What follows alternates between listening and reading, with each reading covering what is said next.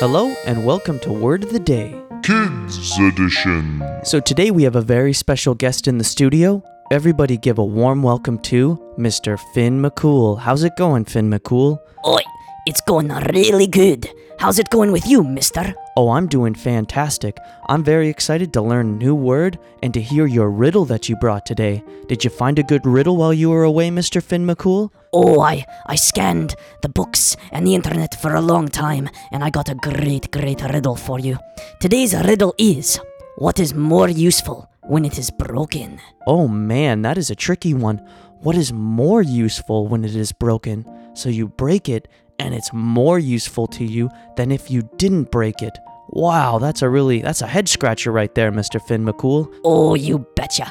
And I also got a great word for you if you want to hear. Oh, I'd, I'd love to hear the word. What word do you have for us today? So today's word is grit.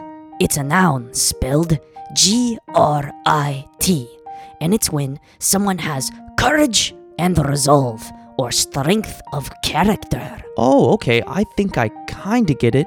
Can you use it in a sentence for me, Mr. Finn McCool? Oh, sure.